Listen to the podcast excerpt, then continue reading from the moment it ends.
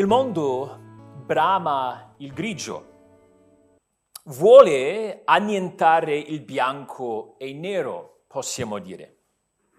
Secondo il mondo non c'è una moralità assoluta, non c'è un vero bene e un vero male, ma ci sono infinite sfumature di grigio. Non ci, può, non, non, non ci può essere un solo salvatore del mondo, una sola via della salvezza, perché una tale veduta sarebbe intollerante e esclusivista. È tutto grigio. La bontà è variabile, la giustizia malleabile e la verità va di gusto. Però la Bibbia strarippa di affermazioni bianco e nero, come ad esempio questa. Chi non è con me è contro di me. Sono parole pesanti, parole decisive, parole senza vie di mezzo, però furono pronunciate dal nostro Salvatore Gesù Cristo. Prima di convertirsi, tutti sono contro di Cristo. La conversione non potrebbe essere più radicale. La conversione, la conversione non potrebbe essere meno, meno grigio. Pensateci un attimo all'inizio o alla prima metà della lettera agli Efesini. Prima eravamo morti nelle nostre colpe e nei nostri peccati all'inizio del secondo capitolo. Prima eravamo senza speranza e senza Dio nel mondo. Efesini 2:12.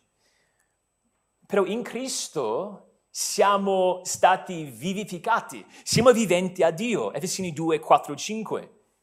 Per di più siamo membri della sua famiglia. Efesini 2, 19.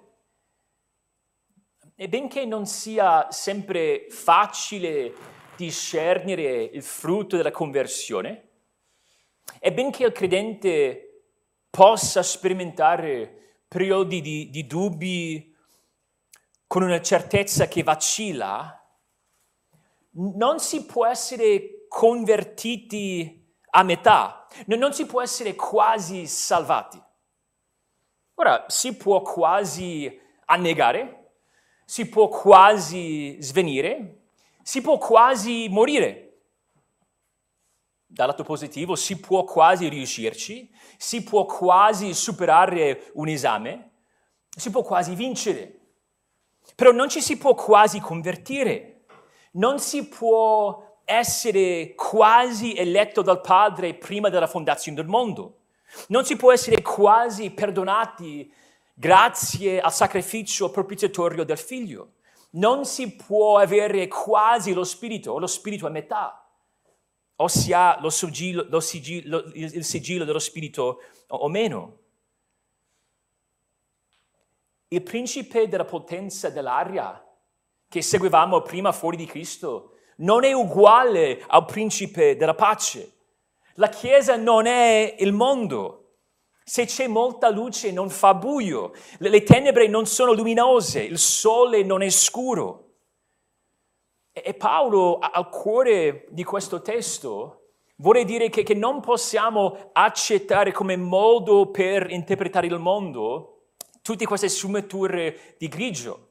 C'è bianco e nero, c'è la conversione. Tutte le persone o sono dentro di Cristo, sono in Cristo, sono fuori di Cristo. O hanno la speranza e la vita eterna, o sono senza speranza. E Paolo, avendo parlato nella seconda metà del quarto capitolo del fatto che abbiamo imparato Cristo e di conseguenza dobbiamo svestirci di comportamenti mondani e pagani e rivestirci di Cristo, cioè dobbiamo vivere alla luce di, quello che Cristo ha fatto per noi, parlato di quello, ora vuole sottolineare ancora di più il fatto definitivo della conversione. E la logica è abbastanza semplice. Se la conversione è vera, se eravamo nelle tenebre, ora siamo nella luce, la nostra vita dovrebbe essere diversa. Ed è tutto un grande contrasto. Voglio dimostrarvi due descrizioni dell'incompatibilità tra la vita del credente e quella del non credente. Quindi ci sono due descrizioni dell'incompatibilità tra la vita del credente e quella del non credente. Ecco la prima descrizione. La mondanità è incompatibile con il ringraziamento. La mondanità è incompatibile con il ringraziamento. E questo punto si trova nei versetti 3 a 6. Ormai abbiamo tutti quanti un computer in tasca, un smartphone. Però i computer hanno spesso problemi di compatibilità. Per esempio, un documento creato con un programma o con una vecchia versione dello stesso programma spesso non è compatibile con un altro programma o un'altra versione dello stesso programma. Però prima che ci fosse l'internet, i problemi di compatibilità erano ancora più diffusi. Se si voleva comprare un videogioco per il PC, all'epoca, prima che ci fosse l'internet, si doveva fare una cosa strana, si doveva andare in negozio si doveva scegliere tra le scatoline e dentro quelle scatole c'erano dei dischetti, diversi dischetti. Tu dovevi inserire nel computer questi dischetti una vo- una, uno alla volta e dopo aver fatto questo processo che durava un bel po', a volte hai fatto l'installazione però scopri che, ahimè, quel videogioco non è compatibile con il computer che hai per diversi motivi. Magari il sistema operativo non va bene, forse le capacità grafiche del computer no, no, no, non sono sufficienti per far partire quel videogioco. Ci sono problemi di compatibilità con il computer. Però dobbiamo capire che qui ci sono dei comportamenti che sono incompatibili con la vita cristiana, che non funzionano insieme. Sono due cose diverse. Non sono incompatibili nel senso che sia impossibile che un credente faccia queste cose o che, um, impos- che, che sia impossibile che commetta questi peccati. Se leggessimo questo testo dicendo, ok, se mai c'è un desiderio cattivo nel mio cuore, allora non posso essere credente. Quello non è l'enfasi, l'accento che pone l'Apostolo Paolo. Sarebbe piuttosto questo. Se stai vivendo come il mondo, se cammini ancora nelle tenebre, però stai dicendo io credo in Cristo, ho abbracciato il Vangelo, è il mio Salvatore. Non solo il Salvatore dei miei genitori, no, non solo il Salvatore di persone che conosco, ma, ma il mio Salvatore. Paolo sta dicendo, allora la tua vita dovrebbe avere un, un, un, frutto che si combacia con quella tua credenza, con quella tua fede.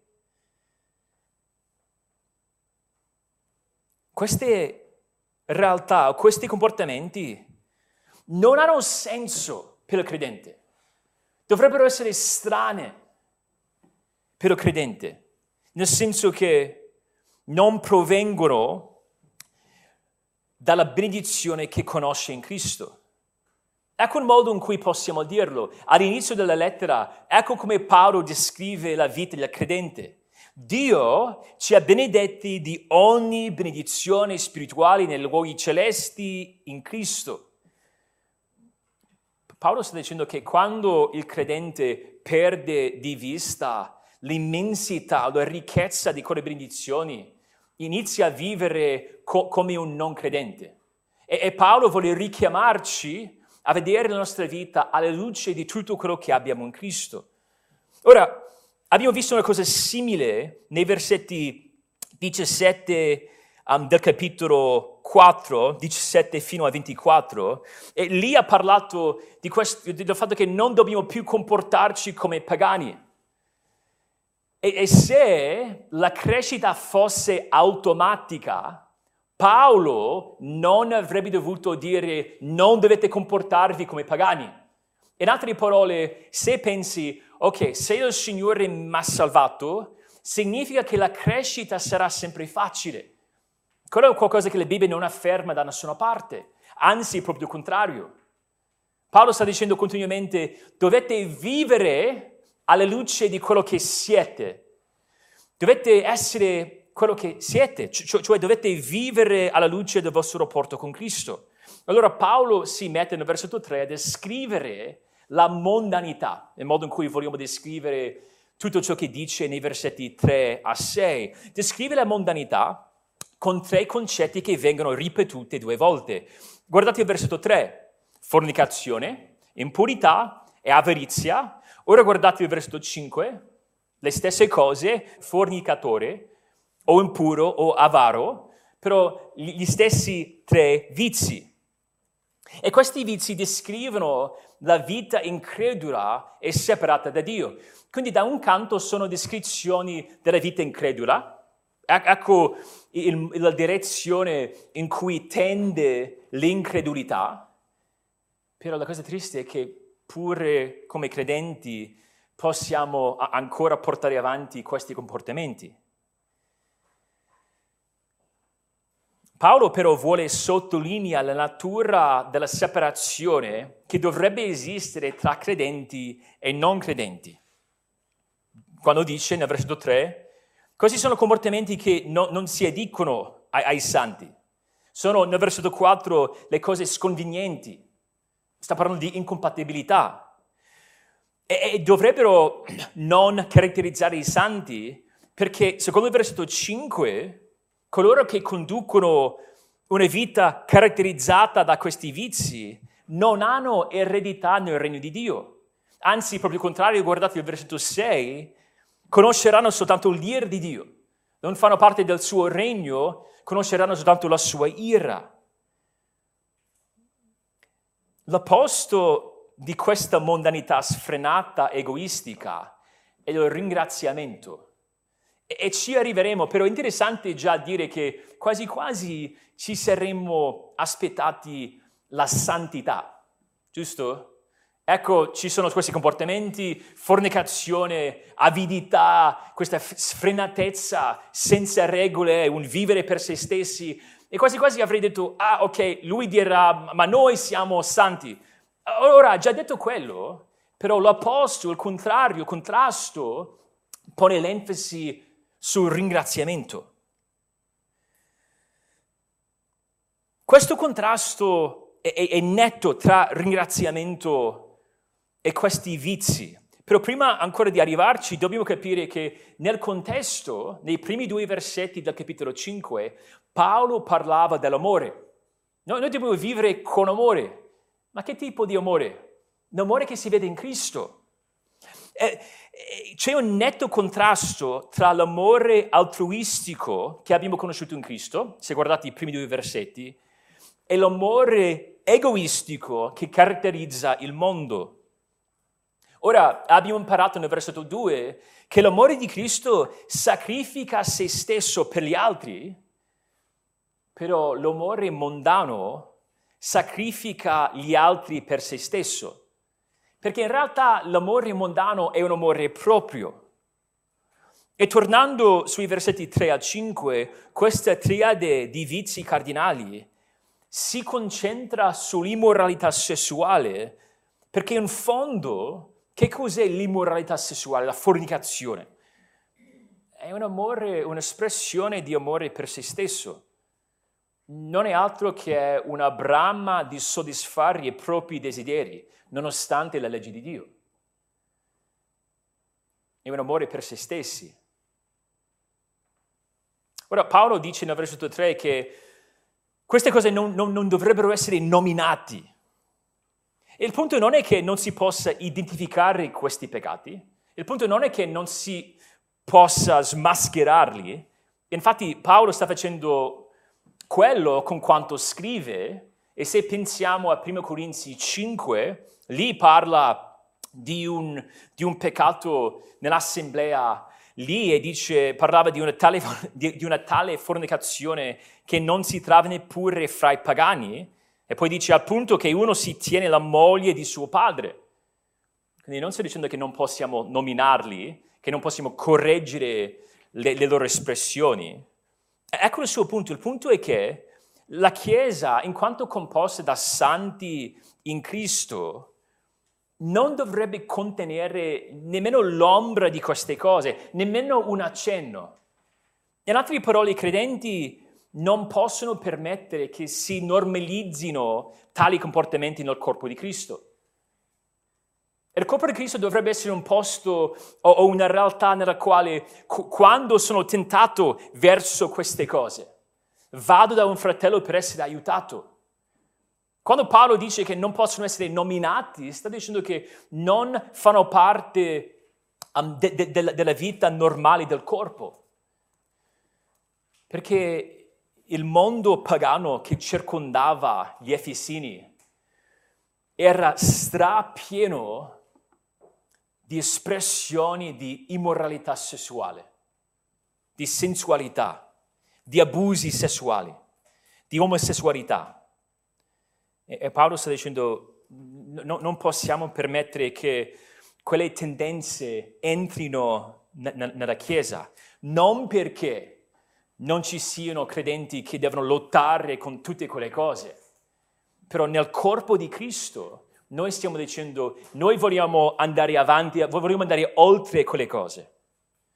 Ora, dobbiamo dire che c'è una grande sovrapposizione tra questi vizi, nei versetti 3 e 5, e la sfrenatezza pagana che veniva descritta nel 4.19, dove dice, essi, cioè non credenti, avendo perduto ogni sentimento, si sono abbandonati alla dissolutezza, fino a commettere ogni specie di impurità con avidità insaziabile. Ora, molto simile a quello che troviamo nel versetto 3. Nel versetto 3 le prime due parole, fornicazione e impurità, funzionano come una specie di coppia, spesso si trovano insieme e comprendono tutti i peccati sessuali ogni attività sessuale che non è ordinata secondo la legge di Dio. Abbracciano pure ogni desiderio sessuale che non si inquadra nel, matri- nel matrimonio, cioè ogni esperienza sessuale che va oltre l'unione esclusiva tra un solo uomo e una sola donna. Il mondo vuole normalizzare peccati come l'omosessualità, l'uso della pornografia, ma, ma, la Chiesa non può smettere di amare ogni peccatore, amandolo abbastanza di non lasciarlo nel suo peccato e di dire c'è speranza per te in Cristo. E, e poi aggiunge all'immoralità sessuale questa terza parola, avarizia, Avarizia, come abbiamo visto nel capitolo 4, è una parola composta di due parole. Ho, o io ho, e più. Quindi ho più o voglio di più. È un bramare, desiderare. E questa cupidigia, secondo il versetto 5, è idolatria. Ed è, ed, è, ed è idolatria perché si tratta di un'autoadorazione, in quanto si vive per soddisfare i propri piaceri. E i due elenchi di questi tre vizi incorniciano un'altra lista, se hai guardato il versetto 4. E quest'altra lista nel versetto 4 descrive il modo in cui quei atteggiamenti possono concretizzarsi in parole, però anche in azioni. Mette l'enfasi sulle parole, però anche azioni. Possiamo dire che il cuore incustodito e infetto di questi vizi traboccherà in azioni e parole oscene, perché se guardate il versetto 4, oscenità non parla soltanto di parole oscene, abbraccia anche comportamenti. L'oscenità parla di ciò che dovrebbe suscitare vergogna, violazioni dei limiti della, della decenza, licenziosità. E poi a questo parla di parole sciocche, cioè parole che sono radicate nella stoltezza, come spiega Gerolamo chiacchiere fattue frivole. E non sto dicendo che non possiamo mai parlare di, di calcio o di qualche hobby che abbiamo, dobbiamo solo e sempre parlare della Bibbia, non è quello il punto. Però qui si tratta di una, tri- uh, di una trivialità o superficialità, una trivialità o superficialità che vuole evitare le cose che hanno una vera sostanza. Non è un godere le cose che fanno parte della vita una bella cena insieme, un partito di, di calcetto insieme, non, non, è quello il punto. Dobbiamo evitare quelle cose, dobbiamo evitare di parlare di quelle cose. Lui sta parlando di, di un cuore che vuole esistere su quel livello senza scendere in, prof, in, in profondità. E poi, e poi parla di parole volgari, parolacce, espressioni scurrili, termini rozzi quale sarebbe un esempio? Un esempio sarebbe un, un scherzare con disprezzo nei confronti, nei confronti dell'intimità sessuale. Pensate al mondo in cui la fornicazione è così normalizzata che ci sono tantissime battute che hanno a che fare con qualcosa che dovrebbe essere puro, onorevole e bello, perché la Bibbia non afferma da nessuna parte che il sesso in sé sia negativo, anzi è un dono datoci dal Signore da sperimentare nel matrimonio. Però il mondo vuole ribaltare tutta quella realtà e trasformarla in una cosa che fa ridere in un modo vergognoso. Possiamo anche pensare a una comicità che vuole ferire o scandalizzare un scherzare in un, modo, in un modo che non porta gloria al Signore. L'apostolo del cuore idolatra che vive per soddisfare i propri desideri è il cuore che vuole piacere a Dio. Eh, guardate il versetto 10, dobbiamo esaminare che cosa sia gradito al Signore. E quando stiamo vivendo per non avere quello che vogliamo noi, però quando stiamo vivendo chiedendoci come possiamo piacere al Signore, il ringraziamento diventa facile. Se un cuore carico di impurità produce parole volgari, un cuore che vuole vivere per il Signore produce ringraziamento. Allora possiamo chiederci semplicemente un paio di domande. Quello che scrivo ai miei amici, le battute che mi fanno ridere, che, che vedo su internet quando sto lì a scrollare, rientrano in queste categorie? Sono in realtà degne del nome seguace di Cristo? Magari dico no, no, in realtà quello non è una mia tentazione. Però per vedere se stiamo rispecchiando la vera vita in Cristo, possiamo anche chiederci, ma il mio parlare, se un amico dovesse dirmi sì, quando, quando, quando Matt parla, spesso fa questo, cosa direbbe? Direbbe, parlerebbe di ringraziamento. Possiamo chiederci, ma ringraziare il Signore è l'impostazione del nostro cuore quando sperimentiamo qualcosa di, di, bello, quando ci sono momenti preziosi, quando vediamo qualcosa nel nostro cuore che, che possiamo confessare per poi crescere, quando un fratello o una sorella ci aiuta, c'è il ringraziamento che esce dal nostro cuore. E possiamo dire pure che il credente può lottare contro le tentazioni di cadere preda dell'immoralità sessuale con il ringraziamento. Quando il credente sta dicendo voglio amare Cristo, però mi, mi sento attirato dal mondo, dalle cose impure, c'è, c'è una parte di me ancora che dice mi interessano quelle cose. Il credente allora dovrebbe iniziare a cercare motivi per ringraziare il Signore. e se guardiamo il versetto 9, do- dovrebbe cercare bontà, giustizia e, e verità. Se non so per che cosa devo ringraziare il Signore, devo, devo iniziare a guardare le cose buone, le cose giuste e le cose, le cose vere.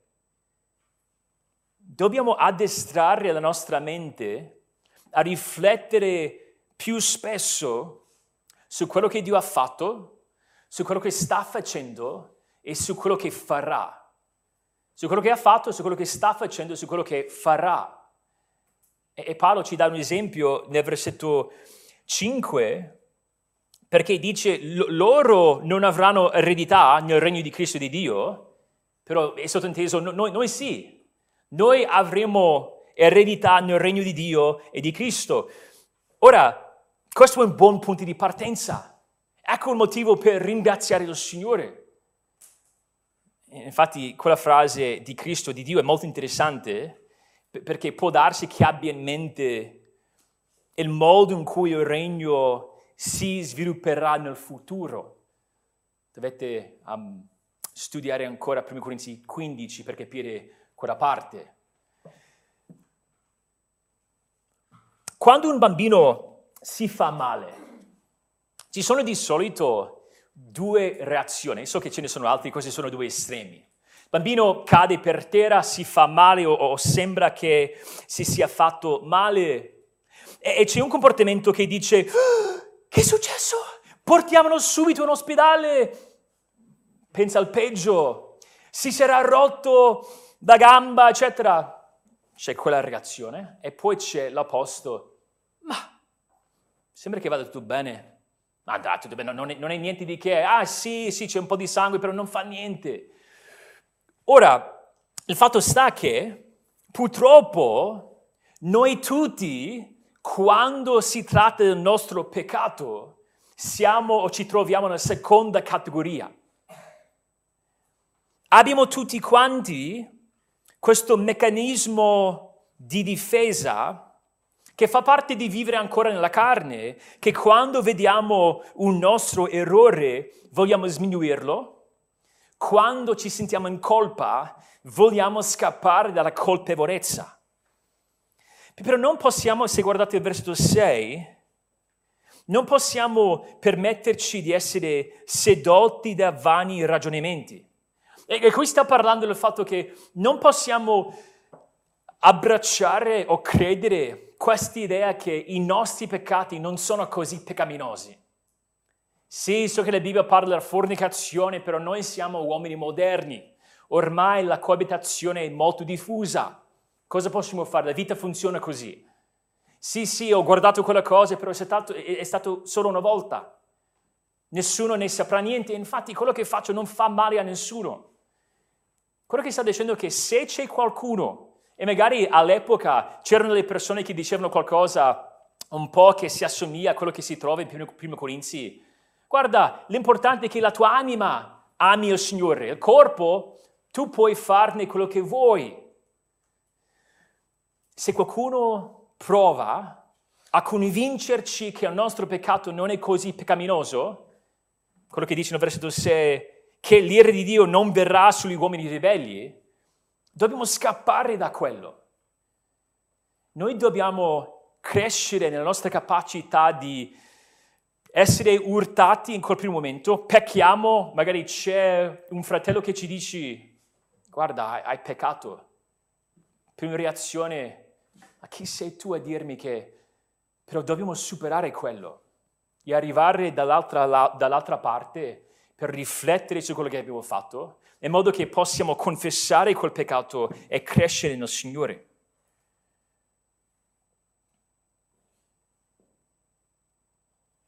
Gli uomini ribelli, e qui non si tratta di credenti che si ribellano, ma uomini la cui direzione di vita è caratterizzata dalla disobbedienza, si troveranno faccia a faccia con l'ira di Dio. E in quel momento, visto che stiamo parlando della conversione, in quel momento no, non importerà quello che pensano gli, gli altri. se in qualche modo sono stato in grado di costruirmi una facciata, cioè una parvenza, una maschera, che tutto il mondo mi vede e dice, ma sembra un ragazzo o una ragazza che, ami, che ama il Signore.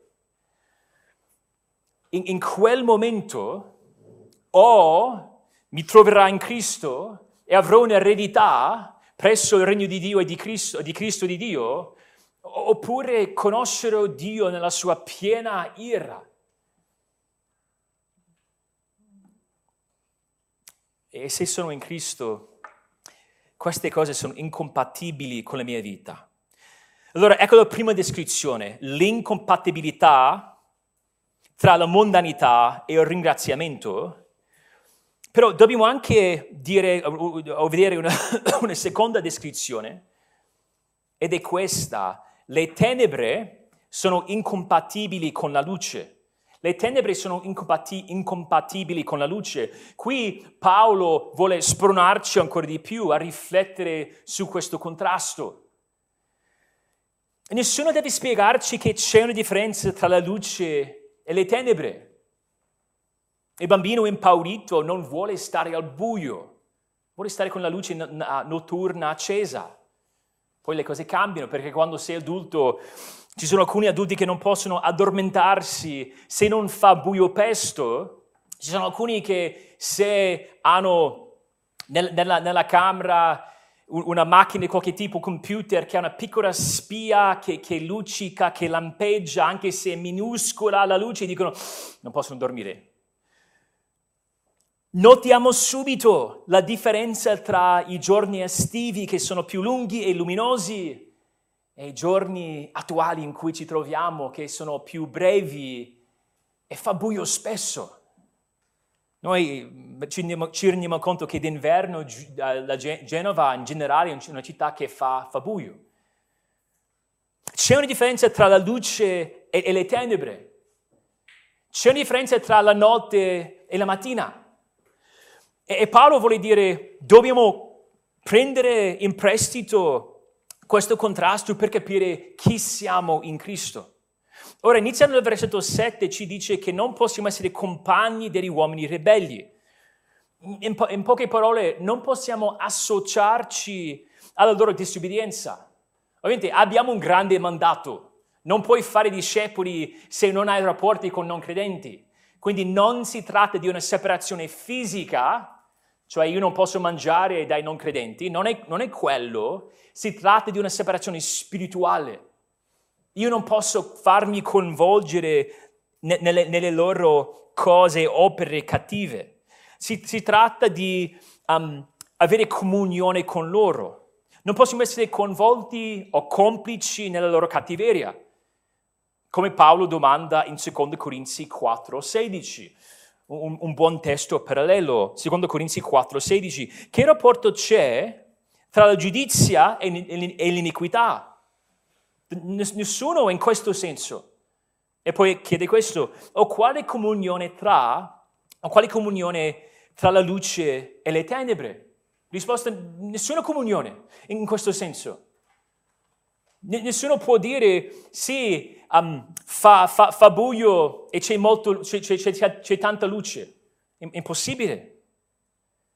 E il motivo, se stiamo guardando sempre il versetto 8, il motivo, non possiamo tornare indietro.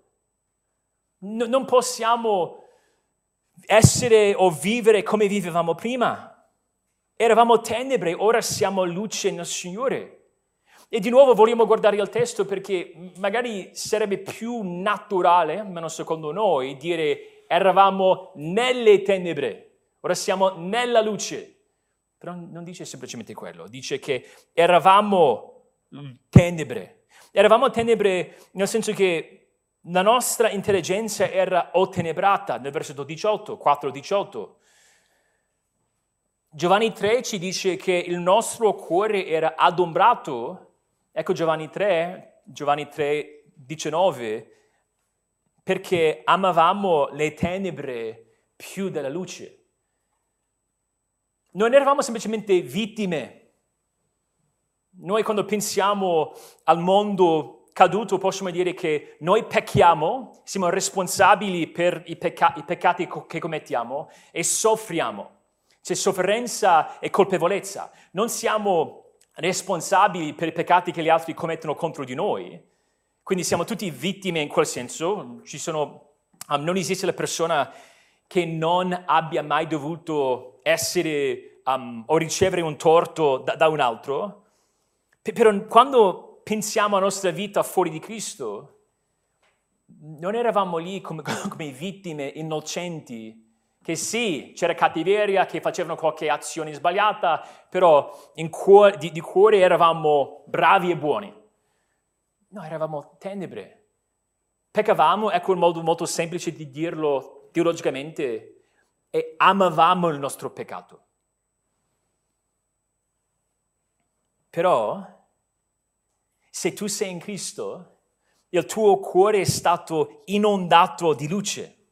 Dio è luce e Gesù, Dio da Dio, luce da luce, è la luce del mondo. Gesù sconfisse le tenebre del peccato e della morte e quando siamo uniti a Lui in fede, noi, noi siamo avvolti nella sua luminosità. Noi possiamo crescere, possiamo cambiare. La nostra vecchia vita non deve definirci. Se abbiamo sbagliato, c'è la possibilità di vivere alla luce del giorno del Signore. Sarebbe assurdo o l'assurdità totale, più totale, se il principe, il figlio del re, vivesse come un, un, un senza tetto, come un poveraccio, un misero, avendo tutte le ricchezze alla sua disposizione. Ed è ugualmente insensato quando i figli della luce non si comportano come tali. La nostra luminosità in Cristo dovrebbe esprimerci, dovrebbe essere proficua e fruttuosa. La luce ti riscalda, la luce ti dà luce o ti fa vedere e la luce, la luce spirituale dovrebbe produrre tre cose. Se guardate il versetto 9, descrive eh, quello che dovrebbe produrre la luce, bontà, giustizia e verità. Cioè sono il contrario, l'opposto delle tenebre. Le tenebre mondane vogliono chiamare la malvagità bontà come abbiamo detto, vogliono rendere tutto grigio, non c'è moralità assoluta, non c'è bontà assoluta, vogliono rendere o chiamare malvagità bontà. Il sesso senza matrimonio, prima del matrimonio. La libertà di esprimersi sessualmente, ecco una, un grande bene secondo la cultura occidentale moderna. L'ingiustizia, giustizia, vogliono chiamare l'ingiustizia giustizia vogliono esporre i bambini alla sensualità fin da um, un'età molto piccola. Vogliono chiamare l'errore verità. C'è perdono e speranza fuori Cristo. Per la vera bontà si tratta della benedizione del Signore. Ogni cosa che è benedetta dal Signore è buona. La vera giustizia è la conformità alla legge di Dio e la vera realtà, o la, real, la verità reale, se vogliamo, è un'espressione del carattere santo di Dio. Ora, se noi siamo in Cristo, la nostra luce non, non può spegnersi, quello, quello non, è, non, è, il punto. Eri luce, però tu puoi diventare tenebre di nuovo. Sta parlando di questo contrasto tra credente e non credente, però sta dicendo che se tu sei luce, devi andare avanti nella luce. Possiamo pensarci in questo, mo- in questo modo. È come se ci fosse un fuoco che non può spegnersi mai, però quel fuoco, quella luce può indebolirsi. E noi vogliamo aggiungere più, più legno al, al fuoco. Un fuoco può ardere più completamente, E noi dobbiamo rinnovarci la, mente con la bontà, con, con ciò che è buono, giusto e vero, cioè le cose che piacciono al Signore, se vogliamo che quella luce brilli sempre di più. Infatti dobbiamo sempre discernere nel versetto 10, dobbiamo esaminare ogni cosa, dobbiamo trovare le cose che sono gradite al Signore.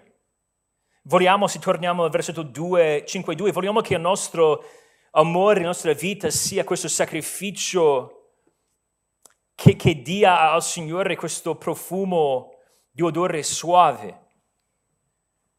Vogliamo chiederci non semplicemente ma posso permettermi di fare questa cosa? Mm, quasi quasi non va bene? Proprio sul confine tra bene e male, però me lo posso promettere. Quello non è la mentalità da credente. Dobbiamo chiederci ma questa cosa piace al Signore?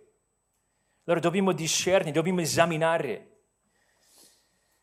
Gerolamo usa l'esempio di un espertissimo cambia valute. Si possiamo immaginare nel mondo antico non c'erano euro e dollari, però il concetto è sempre quello, voleva cambiare una, una moneta in un'altra. Dice Gerolamo che questo cambia valute.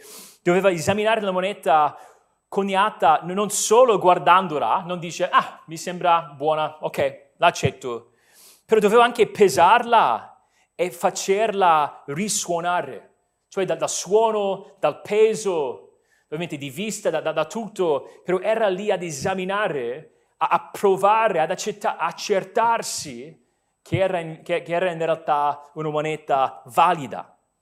E nello stesso modo noi dobbiamo guardare le nostre decisioni, i nostri comportamenti, le nostre parole da tutte le angolazioni e chiederci se sia un'espressione legittima della nostra luminosità in Cristo. E tutto il resto spiega l'impatto che dovrebbe avere questa vita nella luce. Noi non possiamo, il versetto 11 riprende il versetto 7, non possiamo essere partecipi, non possiamo partecipare alle loro infruttuose. C'è una distinzione tra luce e tenebre. Il frutto nostro è diverso dal, dal frutto loro, cioè non ce n'è un vero frutto, sono opere infruttuose. Allora non possiamo essere partecipi, però dobbiamo denunciarle, denunciatele. E leggendo questo magari ci chiediamo, ok, co- cosa devo fare? Si tratta di l'aula di tribunale, stiamo parlando di, di un atto giudiziario, come qua- quando qualcuno mi, mi, ruba il portafoglio, devono, devo denunciarlo. Di che cosa si tratta? Qui dobbiamo farci una domanda, ma stiamo parlando di credenti o non credenti? Um, se guardate il versetto 14, sembra che stiamo parlando di non credenti. Sembra che stia parlando della conversione, morte, vita, essere tenebre e luce. Però quello che dobbiamo dire è che questi testi sono applicabili sia a credenti che non credenti. Ecco quello che intendo.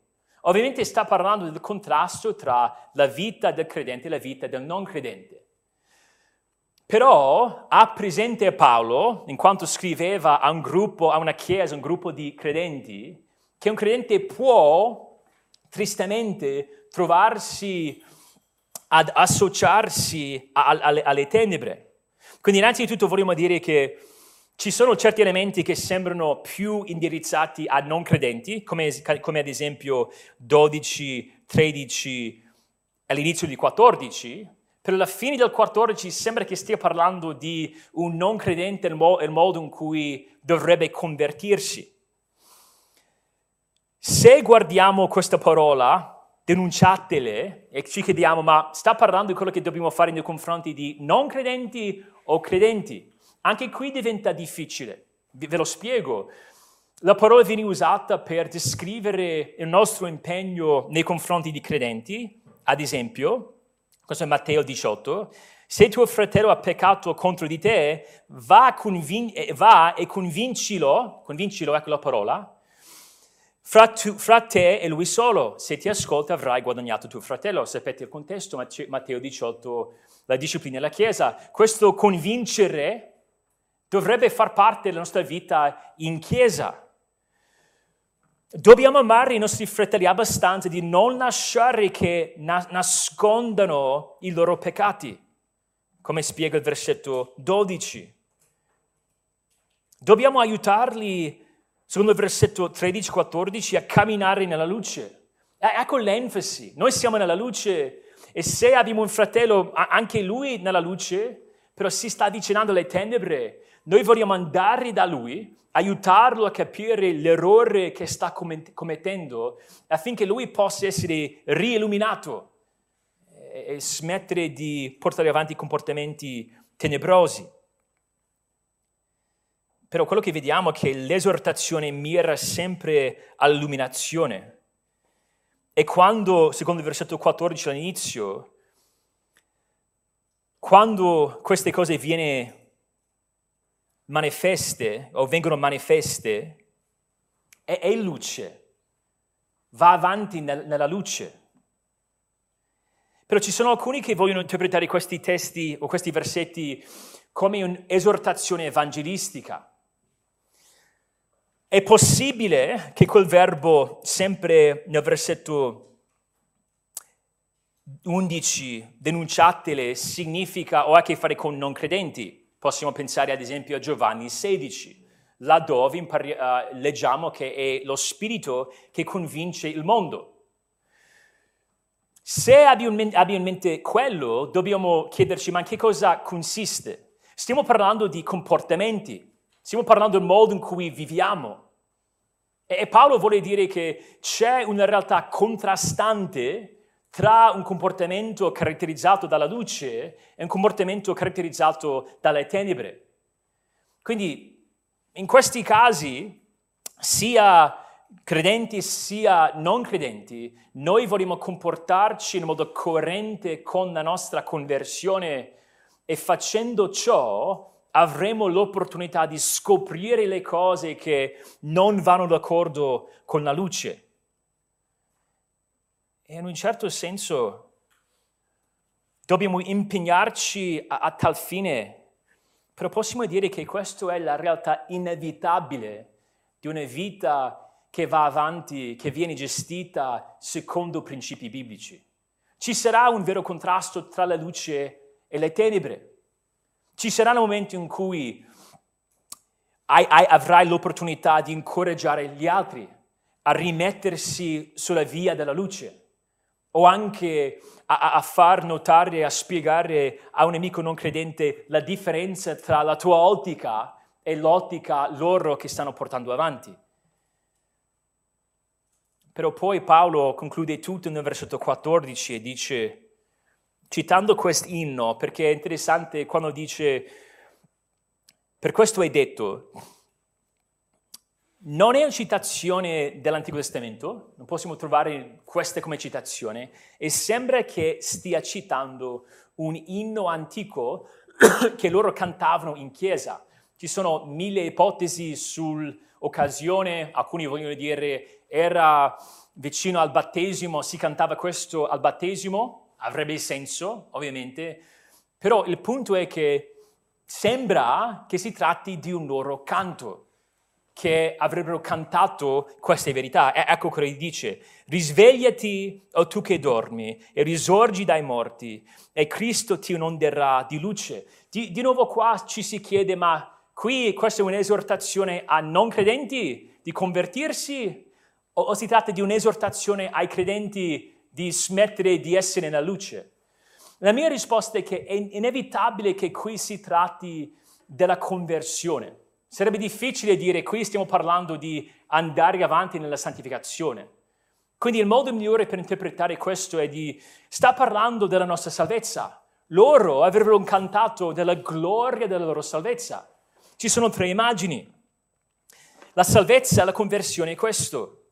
Prima dormivamo, ora siamo svegli in Cristo. Prima eravamo morti, Ora siamo risorti in Cristo. Prima eravamo nelle tenebre, ora c'è la luce di Cristo che risplende su di noi. E per il credente che viveva nelle tenebre è un appello per dire Io devo ricordarmi di quello che Cristo ha fatto per me. Ma magari devo ricordare che cantavo questo il giorno in cui mi sono battezzato. Devo ricordarmi di quello che ho detto in quei primi giorni, quel, quel, quel momento in cui ho abbracciato, ho creduto in Cristo la prima volta. Innanzitutto devo svegliarmi di nuovo alla luce della mia risurrezione spirituale in Cristo. E poi, per chi non crede ancora, è, è, è una descrizione di ciò che ti serve. Se sei fuori di Cristo ancora, stai camminando, sognando, dormendo. E Cristo deve svegliarti. Se sei fuori di Cristo, sei ancora morto spiritualmente parlando e non ti serve semplicemente un piccolo cambio, un po' di autoaiuto, ti serve una risurrezione spirituale. E se ti trovi ancora nelle tenebre, è Cristo che deve inondare il tuo cuore. Che rapporto c'è tra la luce e le tenebre? La risposta dovrebbe essere, non ci dovrebbe essere nessun rapporto. Oh Signore, ti ringrazio per questo studio, ti chiedo di benedirci, di, di farci crescere, di farci capire sempre di più quello che hai scritto in questo testo e che questo testo sia per noi una grandissima benedizione. Amen. Prego tutto ciò per la gloria di Gesù Cristo. Amen.